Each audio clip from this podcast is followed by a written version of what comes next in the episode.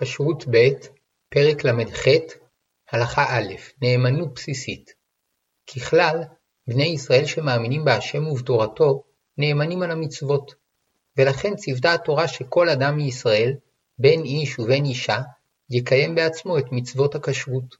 ישחט את בהמותיו, ויכשיר את הבשר מהחלבים, מגיד הנשה ומהדם, ויפריש תרומות ומעשרות מפירותיו, בלא שיפקח עליו כהן או חכם. וכל אדם שיתארח אצל חברו, יוכל לסמוך עליו ולאכול ממאכליו, שאם הגיש לפניו בשר, יוכל לסמוך עליו שהכשיר אותו כהלכה מאדם, ולא ערב בתבשיליו בשר וחלב, והשגיח שלא יהיו בהם שרצים, והפריש מפירותיו תרומות ומעשרות. לא זו בלבד, אלא שלפי מצוות התורה, אף אנשי הקודש הכהנים סומכים על כל אדם מישראל ואוכלים משחיטתו, שכן ציוותה שכל ישראל שישחט לעצמו בהמה, ייתן לכהנים במתנה את הזרוע והלחיים והקיבה. זהו שאמרו חכמים, עד אחד נאמן בייסורים. היינו, שאדם יכול להעיד על מאכלים שהם כשרים. וכן מצינו, שכל איש מישראל סומך על אשתו שנזהרת מטומאת נידה. וכן אמרו חכמים, הלכות הקדש, תרומות ומעשרות, הן הן גופי תורה, ונמסרו לעמי הארץ. אמנם נאמנות בסיסית זו תלויה בשני תנאים. הראשון, שמדובר באדם שיודע לקיים את פרטי המצווה. לכן נהגו לבדוק אדם שהתחיל לשחוט, אם הוא יודע לעשות זאת כהלכה. כמו כן, כשהתברר לחכמים שעמי הארץ אינם בקיאים בדיני טהרות וטומאות, תיקנו שלא לסמוך על עם הארץ בענייני טומאה וטהרה, אלא אם כן יקבל על עצמו בפני שלושה ללומדם ולשומרם, ואז סומכים עליו ועל אשתו וילדיו. התנאי השני, שאינו מזלזל במצווה, אבל אם נודע כי מזלזל במצווה, אין סומכים עליו. לפיכך, כשמצאו חכמים בימי בית המקדש השני, שמפני המחיר הגבוה של המעשרות, יש מעמי הארץ שאינם מפרישים אותם, גזרו שסומכים לעניין מעשרות רק על מי שהתחייב בפני שלושה להיות נאמן עליהם. כשרות ב', פרק ל"ח, הלכה ב', הצורך לפקח על הסוחרים. הנאמנות הבסיסית שיש לכל ישראל נוגעת למצבים רגילים, כדוגמת אדם שמתארח אצל חברו, שיכול לסמוך על המארח שמגיש לו אוכל כשר. אבל כאשר מדובר בסוחרים, יש צורך לפקח עליהם, מפני הפיתוי הכלכלי שעלול להכשילם. וכפי שהזהירה התורה באופן מיוחד את הסוחרים על המידות והמשקלות, שיהיו מדויקים ולא ירמו בהם, שנאמר, לא יהיה לך בכיסך אבן ואבן גדולה וקטנה, לא יהיה לך בביתך איפה ואיפה גדולה וקטנה. אבן שלמה וצדק יהיה לך, איפה שלמה וצדק יהיה לך, למען יאריכו ימיך על האדמה אשר השם אלוקיך נותן לך. למדו חכמים ממה שהדגישה התורה יהיה לך, שמעמידים הגרדמין למידות, כלומר, מצווה להעמיד מפקחים שיבדקו את הסוחרים ואת מידותיהם ומשקליהם, ויענישו את הרמאים. ואף כהן שעיקר עיסוקו בדברים שבקדושה, כאשר יש לפניו פיתוי גדול, אין סומכין עליו. לכן הורו חכמים שאם בבכור שהיה אצל כהן נפל מום, שעלול להיגרם על ידי אדם, אין מתירים את הבכור לשחיטה ולאכילה, בלא שהכהן יביא עד שיעיד שהמום נפל מעצמו. ואם אין עד, אין מתירים את הבכור, מפני שחוששים שמא הכהן הטיל בו מום כדי להתיר את בשרו באכילה, וכדי להיפטר מהצורך לטפל בו. וכן לעניין מוכרי מזון, כיוון שהם עלולים להרוויח ממכירת מזון לא כשר, יש צורך לפקח עליהם. בדורות האחרונים, ייצור המזון הפך להיות מורכב ומסועף, עד שהתייסד מנהג נחרץ, שלא לקנות מזון שיכולות להתעורר לגביו שאלות כשרות, ממפעל או מחנות שאין להם תעודת כשרות, גם אם המוכר שומר מצוות. אמנם, אין הגדרה מדויקת לרמת הפיקוח הנדרשת, אלא ארבעה כללים עקרוניים מנחים את רמת הפיקוח. האחד, ככל שהפיתוי גדול יותר, היינו שעל ידי הרמאות הסוחר ירוויח יותר, כך צריך שהפיקוח יהיה הדוק יותר. השני, ככל שהחשש נוגע לאיסור חמור יותר, הפיקוח צריך להיות יותר מהודק. לכן הפיקוח ההדוק ביותר מתבצע על בשר, שהמכשלה בו נוגעת לאיסור תורה, והפיתוי לרמות בו גדול מאוד, שכן מחיר בשר כשר כפול ממחיר בשר טרף. השלישי, ככל שהסוחר מספק מזון ליותר אנשים, צריך שהפיקוח עליו יהיה יותר קפדני, כדי למנוע מכשול מרבים. הרביעי, ככל שהמזון שעליו צריכים לפקח יותר מורכב, כדוגמת המזון התעשייתי המכיל עשרות ומאות מרכיבים ותוספי מזון, כך הפיקוח צריך להיות יותר מקצועי, כדי להקיף את כל השאלות שעלולות להתעורר. כשרות ב', פרק ל"ח, הלכה ג', כללי ההשגחה למרות שמצווה להשגיח על השוחטים ומוכרי המזון, אין הכוונה שלא מאמינים להם כלל, אלא באופן בסיסי סומכים עליהם, אולם כיוון שהם עלולים להתפתות, משגיחים עליהם לפרקים. אבל אם לא נסמוך עליהם כלל, נצטרך להעמיד עליהם פקחים בכל שעה, ואף על הפקחים לא נוכל לסמוך, ונצטרך להעמיד פקחים על הפקחים עד אין קץ. אלא היסוד לכל הוא האמון הבסיסי שרוכשים מסתם אדם, שצריך חיזוק על ידי השגחה כאשר עומד לפניו פיתוי כספי. ההשגחה נשענת על יסוד ההרתעה, שמתחלק לשני חלקים, הפתעה וענישה. הפתעה, כאשר יש חשש שבעל העסק או הפועל יעשו פעולה שתאסור את המאכל, צריך שידע שבכל עת יכול המשגיח להגיע ולראותו. לשם כך, צריך להעניק למשגיח מפתח כדי שיוכל להגיע למקום בכל עת ובלא תיאום מראש, ולבדוק את כל הנעשה בו. ענישה, אם תופסים את השוחט או הסוחר במכירת מאכל אסור, צריך לשלול ממנו את הכשרות, וכפי שהורו חכמים, ששוחט שמכר בשר טרף, נפסל לעולם, ואף אם יטען שעשה זאת בשגגה, ויפגין כלפי חוץ שהוא מצטער מאוד על עוונו ועושה על כך תשובה גמורה, אין סומכים עליו יותר, שהואיל ואיבד את אמינותו, יש לחשוש שתשובתו נועדה לצורך קבלת היתר למכור בשר, וכאשר יעמוד שוב בפני פיתוי, ייכשל וירמה.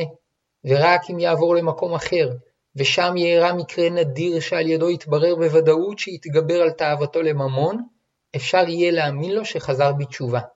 בראשית תקופת האחרונים, לפני כ-400 שנה, כאשר גבר תהליך ההתמקצעות, היו משפחות שכל פרנסתן נשענה על שחיטת בשר ומכירתו, ואם היו פוסלים את אבי המשפחה מלמכור בשר לצמיתות, הייתה נחרטת פרנסתו ופרנסת בני משפחתו.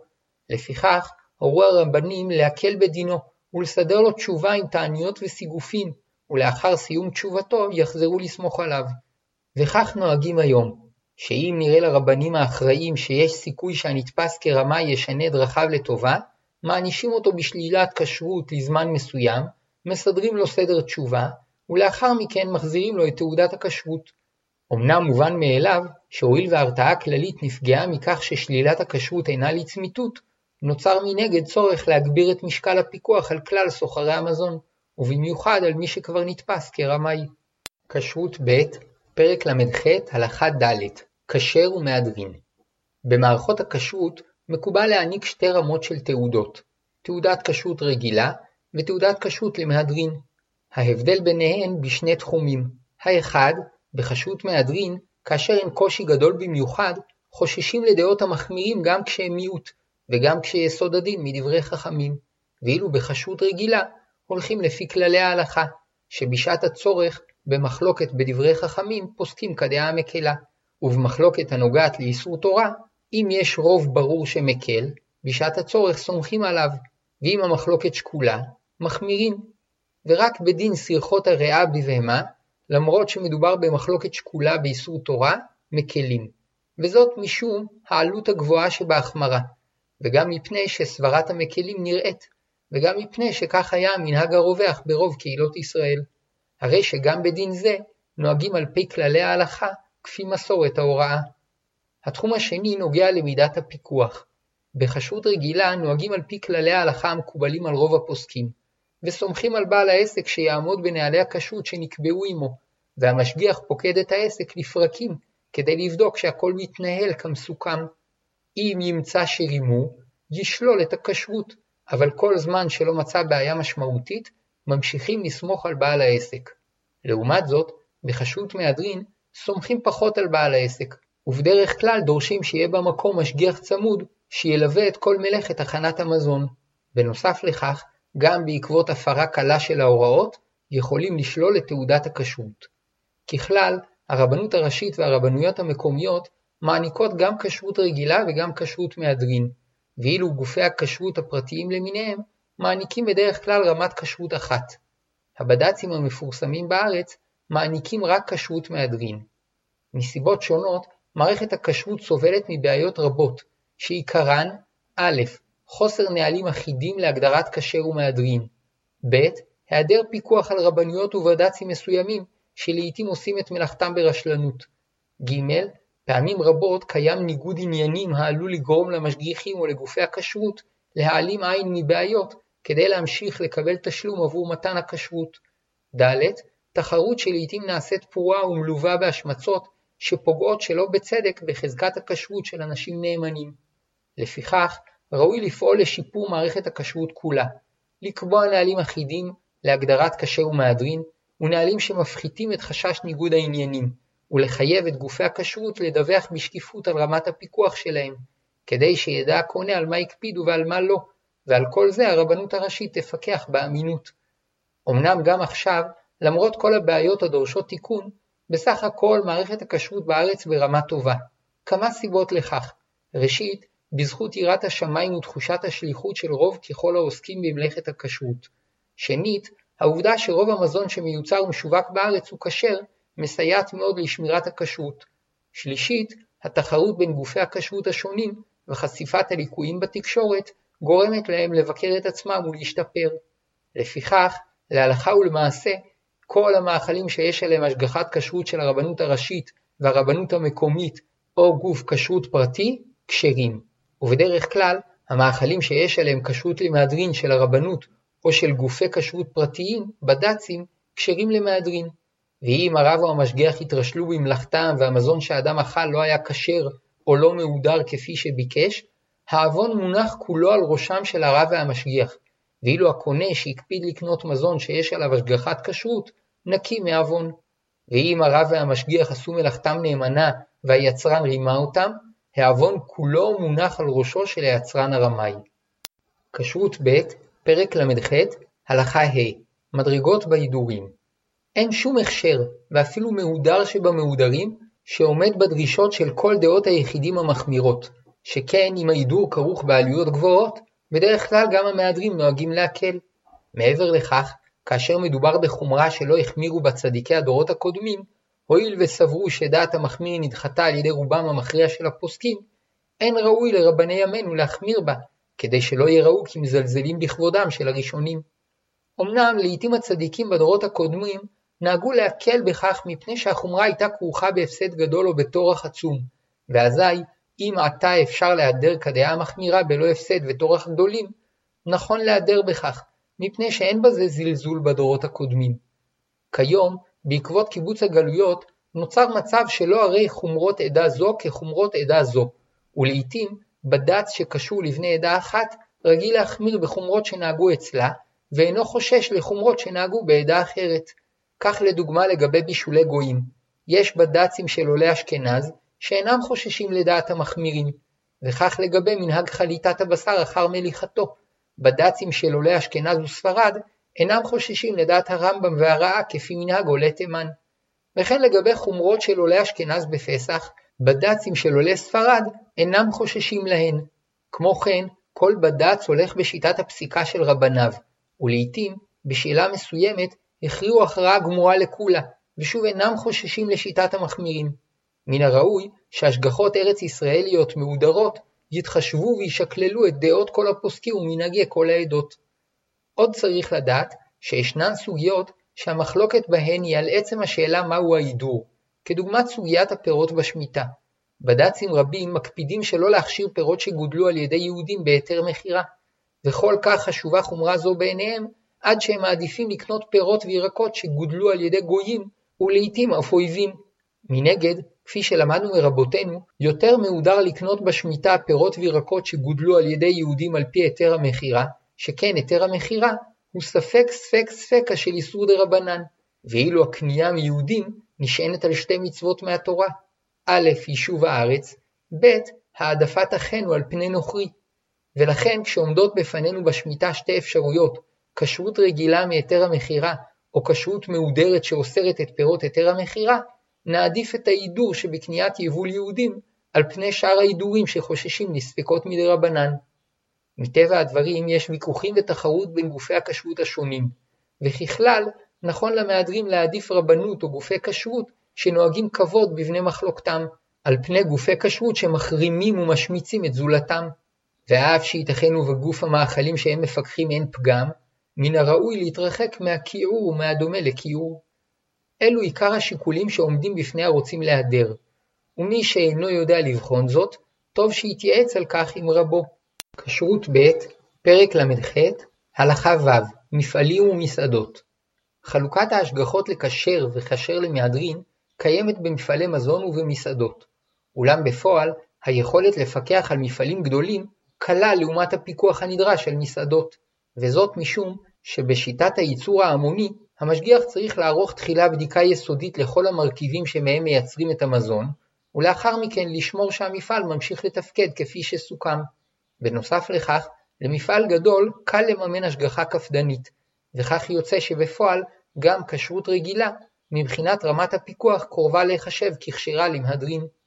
אולם במסעדות שעוסקות בבישולים שונים, מלאכת ההשגחה יותר מורכבת, שכן צריך להשגיח על כל סוגי המזון שהמסעדה קונה מסוחרים שמתחלפים לפרקים. בנוסף לכך, כיוון שהבישול נעשה בידיים על ידי אנשים שבדרך כלל אינם בקיאים בהלכה, לעתים מתעוררות תקלות. כדי לפקח על המסעדה באופן מלא, היה צריך להעמיד לשירותה משגיח צמוד, אולם רוב המסעדות אינן מסוגלות לעמוד בעלות הכרוכה בהחזקת משגיח צמוד. לפיכך, הרבנות מקיימת השגחה בסיסית שנשענת על האמון בבעל המסעדה ובעובדים, שעומדים בנהלי הכשרות שנקבעו להם, והמשגיח מגיע לפרקים כדי לבדוק שהנהלים שנקבעו נשמרים. לעומת זאת, בהשגחה למהדרין, הפיקוח צמוד ומבטיח את הכשרות ברמה גבוהה יותר. לפיכך, גם מי שאינו רגיל להקפיד על כשרות מהדרין, טוב שיהדר ויעדיף מסעדה שיש לה כשרות מהדרין, או לפחות מסעדה ששייכת לרשת כשרה שמקפידה על איכות מוצריה. הדברים אמורים במיוחד לגבי מסעדות בשריות, שכן הפיתוי לרמות במוצרי בשר גדול, מפני שמחיר בשר כשר כפול ממחיר בשר טרף, ובחשבון חודשי מדובר ברווח גדול מאוד. בנוסף לכך, האיסורים הכרוכים בבשר הם החמורים ביותר. אמנם הרוצה לסמוך על כשרות רגילה גם במסעדה בשרית רשאי, ואף שהסיכון שלעיתים יאכל בשר טרף גבוה יותר, כל זמן שיש למסעדה תעודת כשרות, מתקיימת השגחה שמונעת זאת ברוב ככל המקרים, ועל כן להלכה המזון שהיא משגיחה בחזקת כשרות, ואם הסועד ירצה להועיל לעצמו ולשאר הסועדים, נכון שיבקש לדבר עם המשגיח בטלפון, ויברר אצלו שאכן האוכל כשר. התעניינות כזו משפרת את רמת הכשרות, מפני שהיא מעוררת את בעל המסעדה והמשגיח לעמוד בכללי הכשרות שהם חתומים עליהם. כאשר פג תוקפה של תעודת הכשרות, אין לסמוך על בעל המסעדה שטוען שהמסעדה עדיין מושגחת ושכחו להביא לו את התעודה החדשה, אלא צריך להתקשר אל נציג הרבנות, ולשמוע ממנו שהמסעדה עדיין מושגחת כהלכה. באולמות אירועים בכשרות רגילה, כאשר יש משגיח צמוד שנמצא במשך כל זמן הכנת המאכלים והשגחתם, רמת ההשגחה טובה. אולם אם המשגיח מגיע רק לפרקים, המצב בדרך כלל פחות טוב, הואיל והפיתוי לרמות גדול מאוד. לפיכך, מזמיני האירוע צריכים לבקש להיפגש עם המשגיח, ורק אם יעיד בפניהם שהמזון שיקבלו כשר, יזמינו את האירוע. בתי מלון גדולים ובינוניים נמצאים בדרך כלל תחת השגחה טובה ממסעדות, משום שהיקף ייצור המזון בהם גדול יותר, ולכן ההשגחה עליהם צמודה יותר, ואף על פי כן, טוב שהנוהגים להיעדר יבקשו לדבר עם המשגיח כדי לשמוע שנהלי הכשרות מתקיימים כסדרם.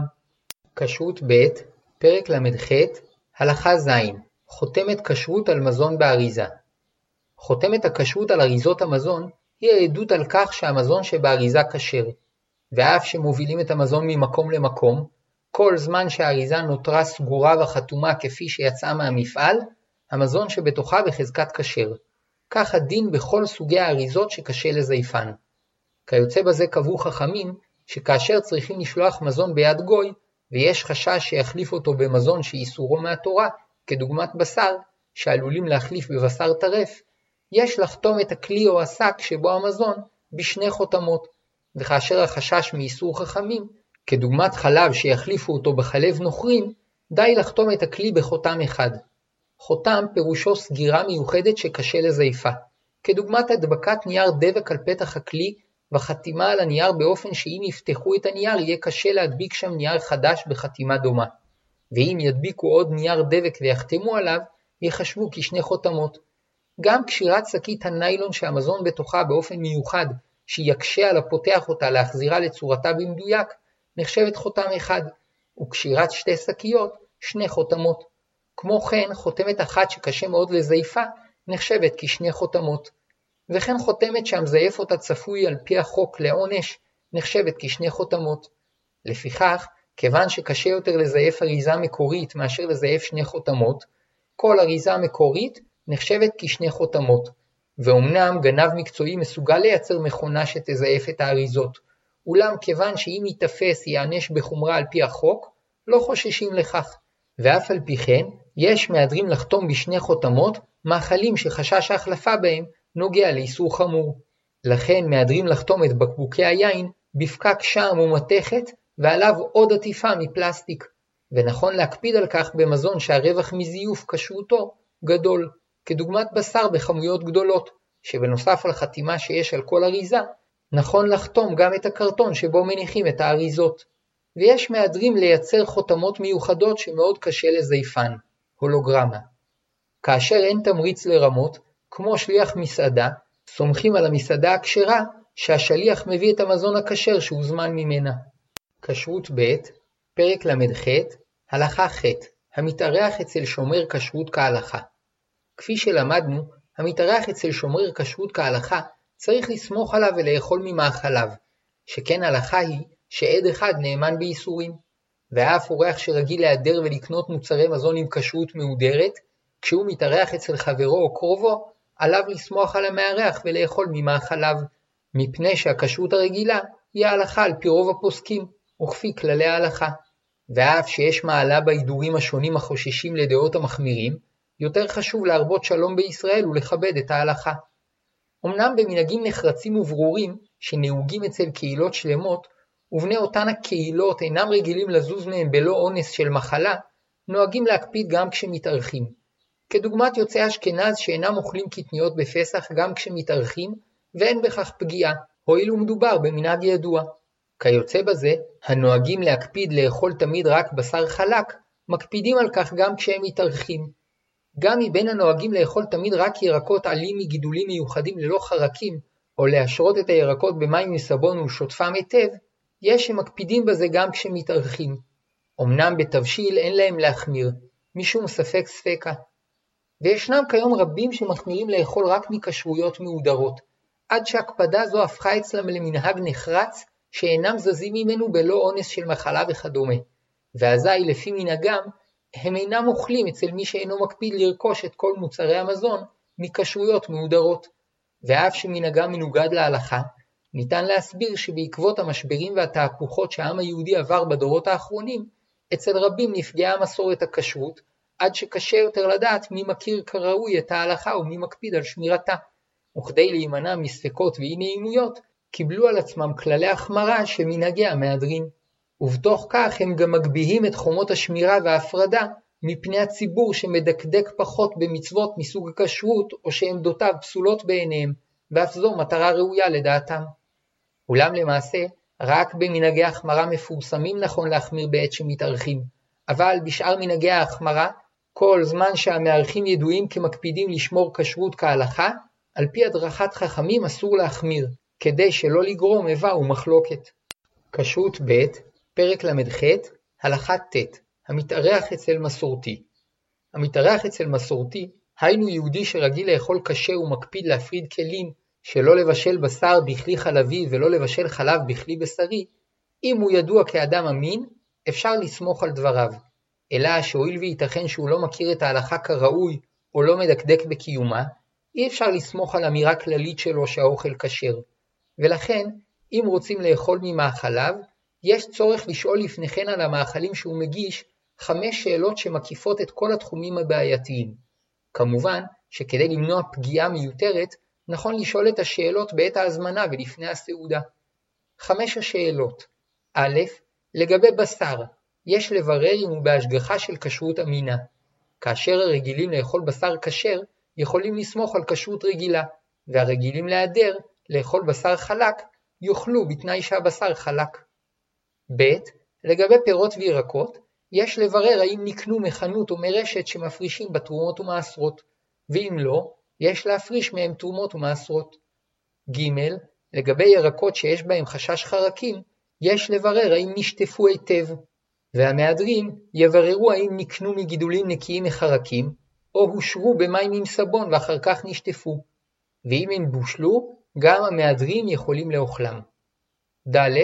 טבילת כלים לגבי כלי אכילה ממתכת ומזכוכית, כגון סכו"ם ממתכת וצלחות וכוסות מזכוכית, יש לברר האם המארח טבל אותם, ואם לא, יאכלו בכלי פלסטיק או בכלים חד פעמיים. בשעת הדחק, שאין שם כלים כאלה, יאכלו בכלי מתכת וזכוכית שלא הוטבלו. כאשר שאלה זו עלולה לגרום לעלבון גדול, אפשר להקל מחמת הספק. ה. Hey, לגבי מאפים ביתיים, יש לברר אם היו בכמות שחייבת בחלה, ואם כן, האם הופרשה מהם חלה, ובמקרה הצורך להפריש כלשהו לחלה. כאשר יהודי מביא עוגה ואומר שהיא כשרה, מפני שאדם מסורתי שמקפיד על כשרות הכין אותה, כל זמן שזה שהביא את העוגה הוא אדם אמין, אפשר לסמוך עליו. אמנם שאלה אחת צריך לשאול, במידה והיה בבצק שיעור החייב בחלה, האם הפרישו ממנה חלה? במידה ואין ביטחון בכך, אפשר להפריש פירור מספק.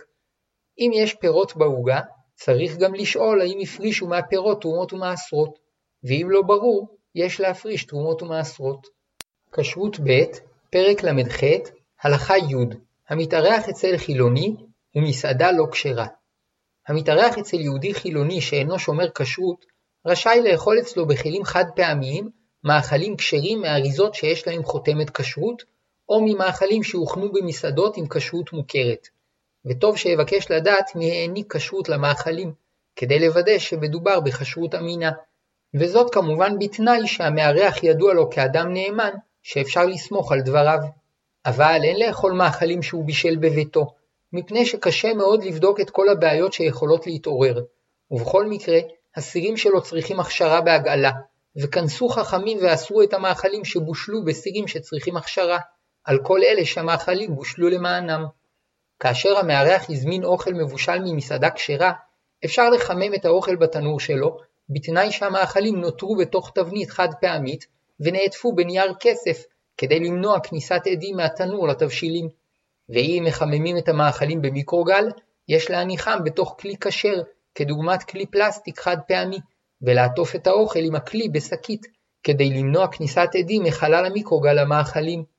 קפה ותה אפשר לשתות אצל חילוני בכוסות חד פעמיות, או בכוסות חרסינה שנועדו לקפה או תה בלבד. בשעת הדחק אפשר להשתמש בכלי זכוכית, למרות שלא הוטבלו. יש להימנע מלהיכנס למסעדה לא כשרה, משום חילול השם ומראית עין, וקל וחומר שלא לשבת עם חבר שאוכל שם אוכל לא כשר. אמנם בחוץ לארץ, בעת פגישה עם גויים, אפשר להקל בכך, אבל בארץ, שרוב המסעדות כשרות, גם עם גוי אין להיכנס למסעדה לא כשרה. כמו כן, נכון שלא לקנות בחנות שפתוחה בשבת, אבל בשעת הצורך אפשר לקנות שם מאכלים ארוזים עם כשרות. כשרות ב', פרק ל"ח, הלכה י"א, מתארחים אצל הורים. בן או בת שחזרו בתשובה, למרות שהוריהם אינם אוכלים כשר, אם הם אנשים ישרים ולמענם הכשירו את המטבח ומכינים עבורם מאכלים כשרים בכלים כשרים, עליהם לסמוך על הוריהם ולאכול אצלם. בן או בת שמתארחים אצל הוריהם הדתיים, גם אם הוריהם נוהגים בהלכות כשרות כפי השיטות המקלות, משום כיבוד הורים עליהם לאכול ממאכליהם. ואפילו אם הם נוהגים לאכול בשר חלק, וההורים אינם מקפידים על כך, יאכלו אצלם, שמצוות כיבוד הורים חשובה יותר מחומרה זו, אף שהיא החשובה ביותר בהלכות כשרות. אמנם אם אפשר, נכון לשכנעם בדרכי כבוד שיקנו עבורם בשר חלק, אבל במה שקשור להידורים על פי מקצת הפוסקים, נכון שלא לבקש מהם להחמיר עבורם.